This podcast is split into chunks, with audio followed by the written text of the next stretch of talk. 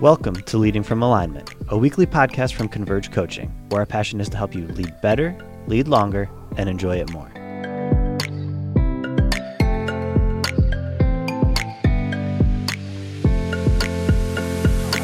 Hello again, and welcome to another episode of Leading from Alignment, episode number ninety-five. And John, I don't want to waste a moment because I think today this, this topic is so crucial to everybody, especially those that are in ministry.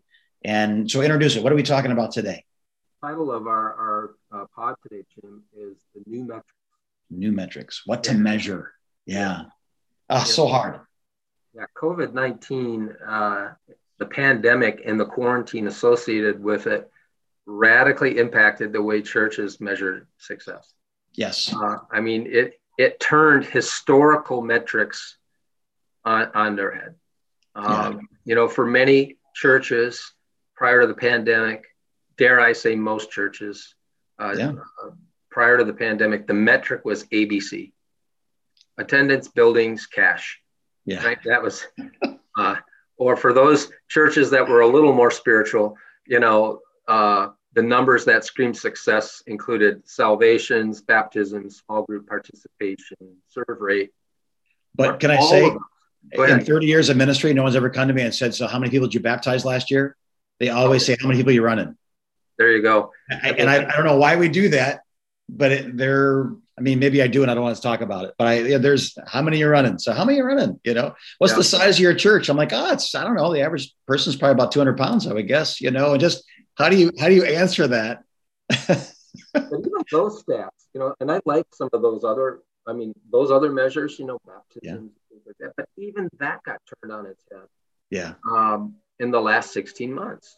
I mean, what do you think about that? Just as just as you look at the landscape, Jim, and yeah. what's changed in terms of metrics, what, what's your perspective? Well, I, I I think two things. I think number one, I'm not God, but if I were, shaking it up so that we ask the right questions versus the wrong questions would be something I would employ. I, I would yeah. want I would want something that was being trusted in that was a bad foundation to be broken up before people built too much on it. Mm. The second thing I think is this, that, yeah, we, I don't know anybody, I'm sorry, I know very few, I would say three to five percent of the churches that have more in physical attendance now than they did eighteen months ago. Very, very rare.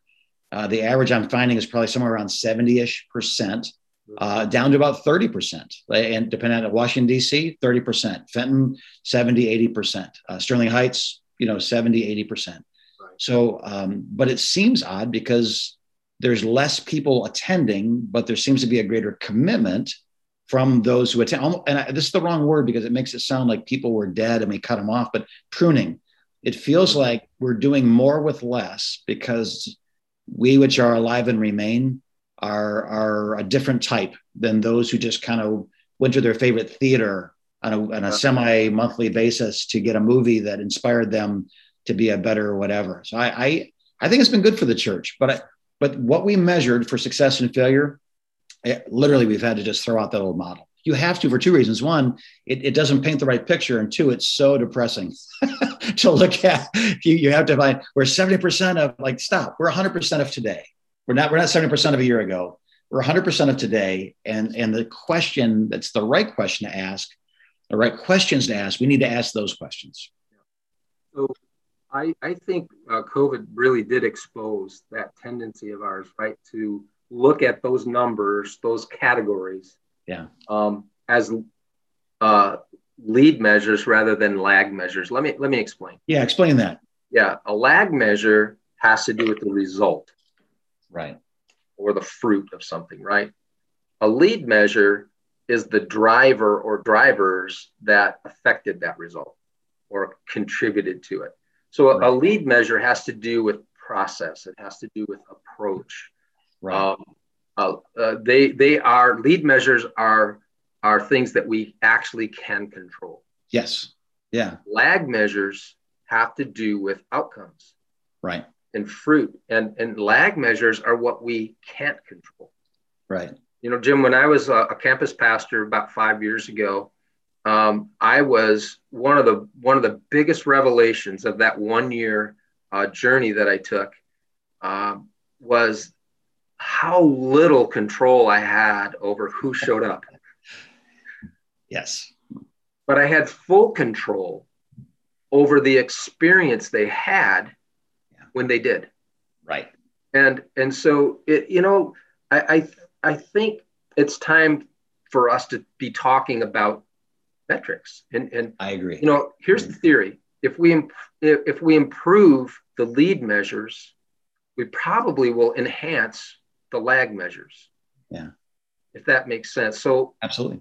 You know, the new metrics, I think, Jim, are going to be more art than science, you know, yeah. more, more art, more art than uh, mathematical. Um, yeah. and, and, you know, it's, it shouldn't shock us, right? I mean, this, the Apostle Paul really had this figured out, right? He said, I planted and Apollos watered. Yeah. Those are lead measures. Yeah. But God gave the growth. That's a lag measure. Right. And I, and I wonder, and I don't, I don't mean to say, I don't say this to be hypercritical. I'm just throwing myself into this as well. Did we get it wrong during those years prior to the pandemic? You know, um, were we, were we measuring lags when we really should be focusing more on yes. the leads? Well, and the thing is, I can manipulate the lags. I can bring in a guest speaker. I can have flaming angels swinging from this, you know, and I'm not saying those things are wrong at all. Right. I mean, but I'm saying that, that if, if the only thing I value is that number and that, and I associate that with my success or failure before God and man, I'll do an awful lot of things to increase seating capacity without really thinking about sending capacity and discipleship. So we, we can get off base. Uh, if, if the only thing we're concerned about is that Sunday morning number, We're, we can get in big trouble real fast. Yeah. So, Jim, I don't have my arms all the way around this one yet.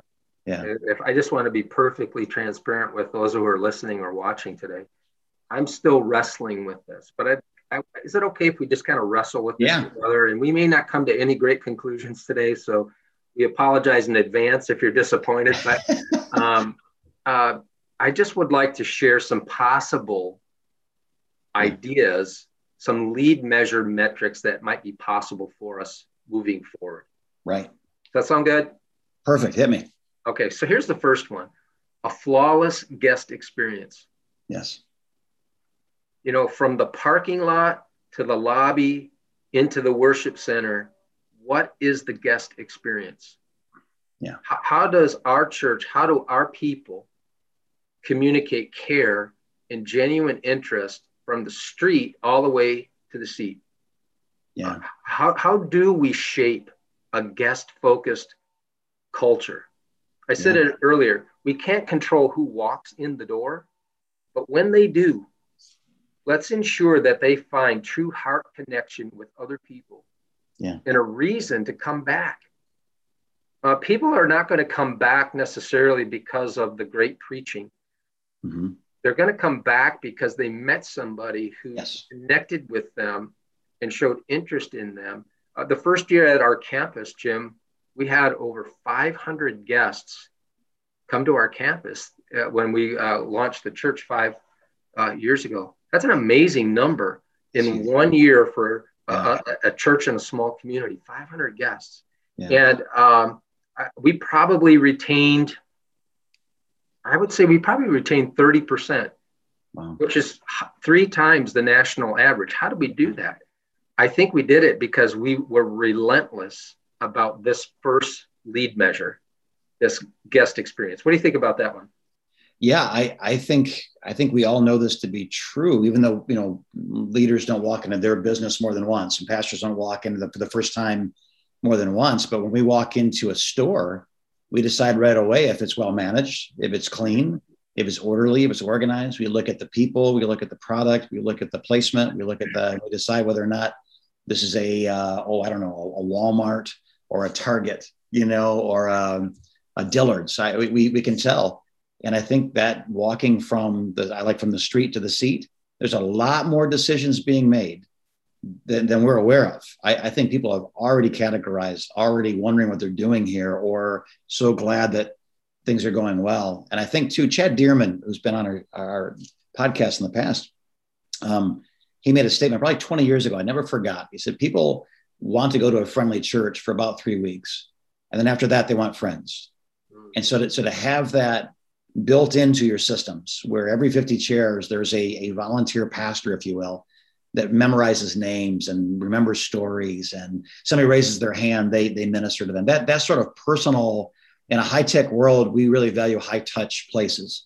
Yeah. And to be that place where they walk in and, and it's, you know, why do people go to bars? Why do people go to clubs? Why do people go to join gangs? It's people want to belong somewhere. And when the local church becomes that place where they're valued, then it, it opens the door for what the church is actually there to do, which is to lead them to Jesus and make disciples. Right. And, and, and Jim, one more thought on that first point. Yeah. Is when we, uh, when we were part of that campus, um, we insisted that everybody on our leadership team function as a guest-focused person. Yes. Yeah, and, and we said to everybody who served, you're on the connection team.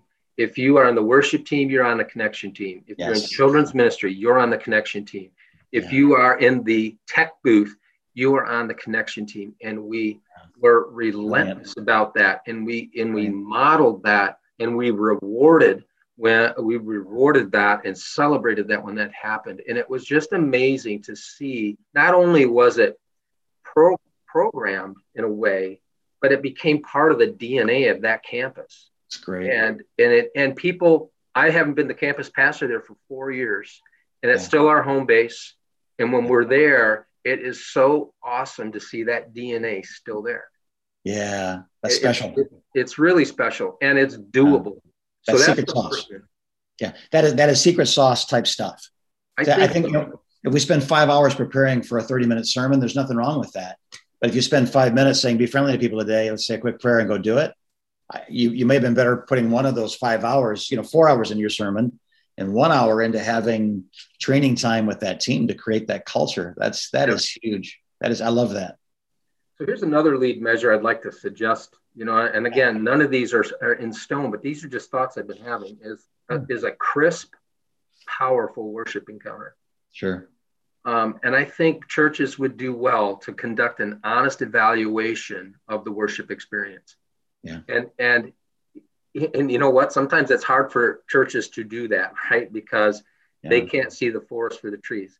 And, yeah. uh, but, but I, I observed this as we've come alongside, been invited into a church to put a fresh set of eyes on the worship experience, among other things.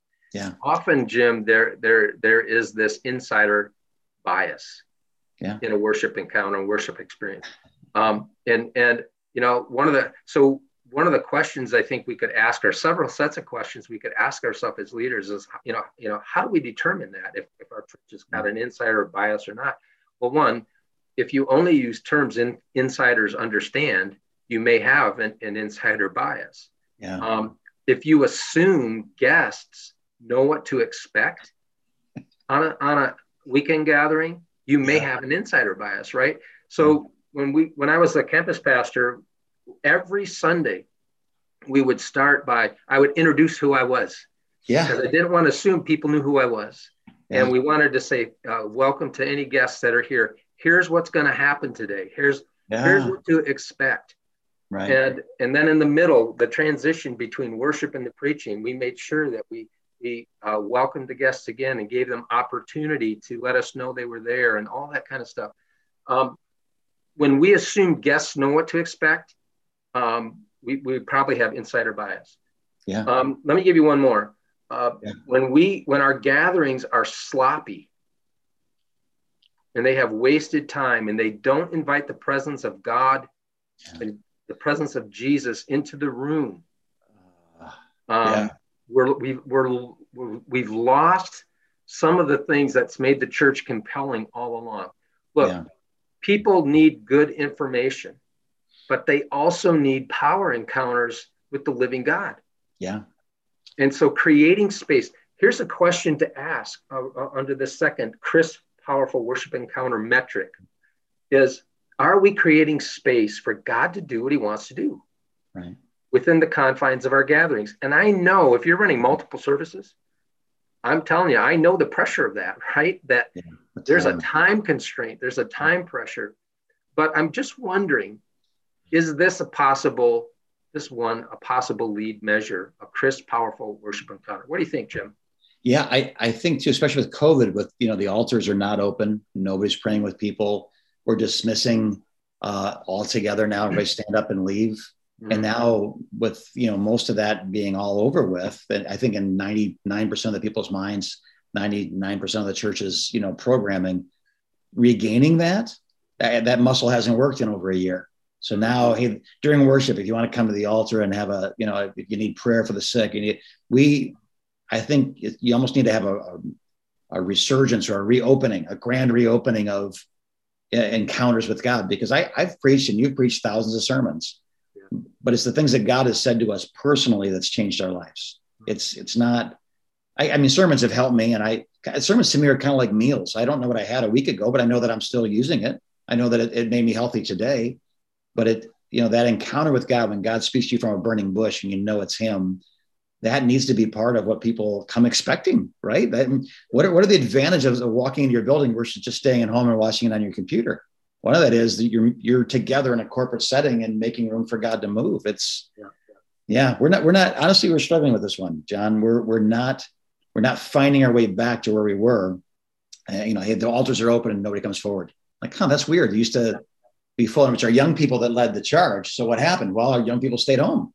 They're watching it online, they have their community on Monday night or Wednesday night, or, you know, so we, we are missing something. And the old people never led that. Old people, you know, the people that are in their fifties, the really old people, you know, so we're, we're trying to recapture that. But I think you're absolutely right. I think people come for a variety of reasons, to see people, to encounter God, to have a corporate worship experience. And if we say, well, you can't see people, there's no time to encounter God, and so just enjoy the sermon and the music, I think people will stay home. I can get that at home without walking through the doors.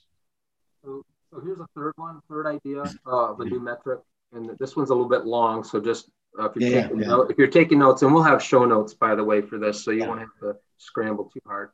Um, an organic and organized approach to discipling yeah. new believers and even seasoned believers Absolutely. Yeah. who've never been discipled. Yes. Um, Jim, I surrendered my life to Jesus at age sixteen. Yeah. And within twenty-four hours of my conversion, you've heard this story. Yeah. Uh, I had a Bible in my hand and a mentor in my life. Yeah. And, and my mentor's name was Rick. I'll never forget him. He yeah. showed me how to read scripture. He taught me how to pray. He, he told me, John, the most important thing you'll do every day is to spend time with Jesus. Yeah. Wow. And, um, and so being invited into not only that teaching of his, but then he invited us into his life, me and uh, several other young men. Yeah. And uh, we played basketball together. We went out to the restaurant together. We were able to watch Rick operate as a Christian in the, in the real world. And, and, you know, it was such an amazing start to my journey. And there was a, there was an organic piece to that. And there was a little bit of an organized piece. And I wish every new believer in Jesus would have a similar beginning. Yeah. Um, you know, discipleship, as Jesus exemplified it, is relational. Yes. At, at its core. I mean, obviously he, he, he transferred information to the twelve, right? I mean, he, he had teaching time with them, but discipleship is more about transformation uh, mm-hmm. and life change than it is information. Here's the, here's the thing. I can't control who wants to be discipled or not. That's a lag measure, right? I have no control over that. The lead measure for me include me as the leader reaching out to a few people and inviting them into that kind of relationship. Yeah. Creating space yes. to observe um, people. I just had breakfast this morning with a young man, twenty-nine years old, Christian. And, you know, just dealing with stuff, right, that normal people deal with. And uh, I don't know if there's going to be a discipling relationship emerging from that, but I would hope so, because I'm an old guy and I've learned a few things along the way. And he's wrestling with things that I wrestled with at age twenty-nine, sure. uh, too. And at age twenty-nine, it seems like it, it's the end of the world thing. You know, like if I if I mess this up, my life's over, you know. I, yeah. So I don't know. I, I think, I think this, I think the last sixteen, seventeen months, Jim, have really kind of pushed this possible new metric to the forefront. What do you, what do you think about it? Absolutely. Yeah. And, and it should have been all along. I, I, I, I get so frustrated with systems sometimes because you, like the public education system, and this is no slight on any teacher or administrator of public schools, but yeah, we appreciate what teachers do, right? Yeah, do. It, but it, it was designed during the Industrial Revolution to give the average person enough education to be useful on the assembly line. And I, and I hate that the church, you know, again, let's be very careful not to do the same thing to believers. We need to send you to a class so that you can become basically educated to become laborers in the factory of church growth. Mm-hmm. Jesus didn't disciple that way. Uh, you know, it was very personal, very, um, there was a, you know, a, as he's teaching, we read the books like the major thing, major thing, major thing. But if you read between the lines, they walked from this town to that town. Well, that was a three day walk. So between major things, there was campfires. There was the Sea of Galilee. There were sunrises and sunsets and roosters crowing and dogs barking and bread being broken. And, you know, there was a lot of relationship between Jesus and twelve guys. And I and those twelve guys, we could draw a straight line from those twelve guys to our eternity. So it wasn't a waste of time to have deep relationship with a handful of people. There were, Jesus had his one in John, his three, and you know Peter, James, and John, his twelve and the twelve disciples, and his one hundred twenty. And I think we do well to say, who is our one? Who is our three? Who is our twelve? And I think it's okay if if the person that's in our three today is not in our three a year from now, because we release them to get their own three. That might even be advisable, right? I mean, that- yeah. Yeah, I think the difference between a, cl- a clique, a club, and a church, right, is is we release people to go be what we've trained them to be. Yeah. So the first three were a flawless guest experience. These are these are possible new lead measures. Yeah. A crisp, power, a crisp and powerful worship encounter.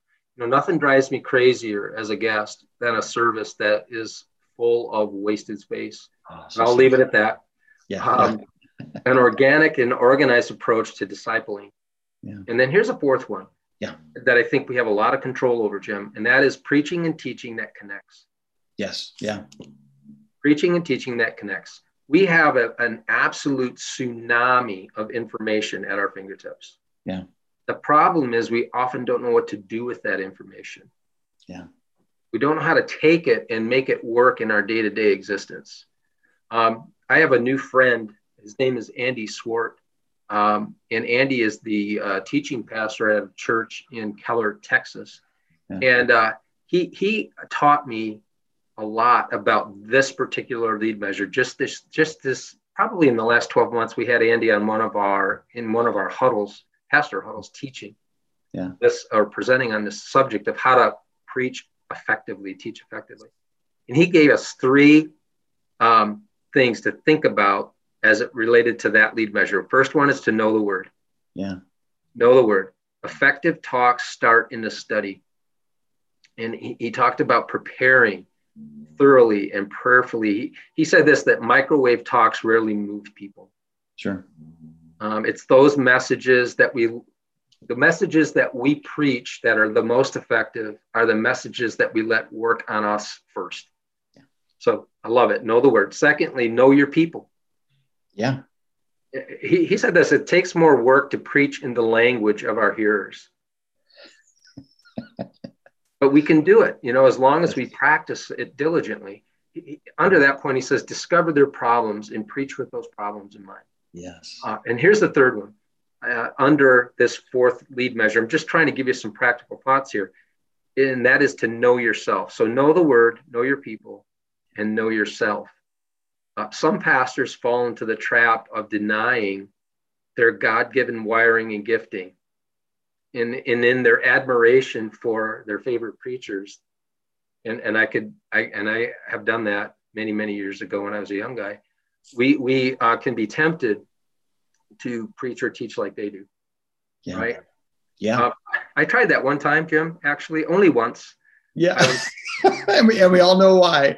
It only happened once, right? Yes. I, I, I was t- about twenty-three years old, year out of college, and I tried to preach like the fiery revivalist, R W Schambach. Now, oh. many people won't know who R W is, but if you're in our tribe, you, you know who he yeah, is. Yeah, yeah, yeah. Jim, it was the worst sermon I ever preached. Yeah. It was horrible. Absolutely. And people looked at me like, that's not you. Right. Stop. Thank, thankfully, they were gracious to this twenty-three-year-old kid. So know part of preaching and teaching in a way that connects is knowing how God's wired you, and then just be true to that on the platform. What do you think about this third piece, Jim? Well, it's funny. You were talking about preaching like R W Schambach. I, I remember um, I used to be part of like a youth choir, a small, really bad youth choir when I was a G I. And, and I remember we went to sing in this place and they wanted us to all kind of walk down the hallways and sing Lord of the Harvest, Place Your Fire in Me. So it was a, we can't be heard. And I'm singing bass and they're singing tenor. And I, I don't, you know, so I said, don't worry, we're going to, we're going to play the track that has the, the words on it. So the, the, the guy singing is going to be singing and you're just going to be kind of background. And I, I, I came out like some sort of a Christian Milli Vanilli lip syncing. It, it, it was in, like, to this day, I'm embarrassed. I want to, I want to send an apology note to those that are still alive in nineteen eighty-four when I, when, when that happened, nineteen eighty-five, because it was just, I, I pictured that like, I'm going to, I'm going to lip sync when God made me an original. I'm going to do lip syncing. It, it doesn't make any sense. And people know that. I mean, if we have anything, you know, we got a bologna sandwich meter on us. That's, that's pretty good. We know when people are faking it, you know, we, that's why we don't trust the car salesman the way we trust our neighbor. Yeah, that's why we don't trust the guy that's going to date our daughter, because we used to be that guy. And we, you know, we have a pretty good bologna sandwich meter, you know? So I, I would say that, yeah, I, I would, I would rather hear sincere and not great preaching, because in the sincerity, there's a value, um, in the person's heart, there's a value, right? Then, then to hear the hermeneutics of Lucan historiography, you know, brilliantly displayed, and it doesn't apply to me. It wasn't sincere. It didn't come from your heart. I, this is, this is pretty simple stuff. And yet it's profound when we recognize God wants to use you, not your imitation of somebody else. These four possible methods are not exhaustive, right? I, I think many more of them probably exist. Yeah. Um, but in, I think we're in a brave new world, you know, and I, I fear if we try to reestablish the old metrics, which were primarily lag measures, yeah, we're going to miss what God is trying to teach us here. You're going to miss it. So, so if I could just say this, work on what you can control. Yeah. Plant and water. Those are lead measures. And trust God for what you can't control, yeah, which are the results and the lag measures. Those are yeah. lag measures. And if you're not getting good results, back up and look and look at the lead measures. Maybe those need some fine tuning. Maybe some of those lead measures need to be kicked to the door. Yeah. Um, and I think this, that, and then we're wrapping up here, Jim, because we're really uh, over time here. Yeah, yeah. Then I think this, I think these new metrics hold the promise of more peace for pastors. Certainly. Uh, I mean, they require more faith, but they keep the credit for the results where they belong. Yeah. Squarely on the shoulders of Jesus. Yeah. And that's our heart today with this. It's not to say we've got this understood totally, or we've nailed this. We're wrestling with this. Yeah. And we want you that are listening to wrestle along with us and figure this out in your context. Yeah. Yeah. That's great. I, I love it. I, I, Jesus calls the Pharisees hypocrites because they're nothing but actors and pretenders and posers. And yet Paul comes back and says, I become all things to all men, so that all possible means, you know, but he says, I, not, not my, my imitation of John, my imitation of Peter's, I, I have become, I, I relate to my audience now. You know, I understand what they're going through. That's, that's very biblical and, and, and easily applied, right? Have lunch with somebody. Tell me what I don't know about the average person in my congregation. They'll talk, you know? So John, thank you so much again. I know we're out of time, but thanks for everything. This uh, is just a great opportunity for our hearts to come together, our staffs to come together, our families to come together and ask the right questions at the same time. So God bless you, our dear listener. We're out of time, but we hope that you will join us again very soon as we continue to lead from alignment.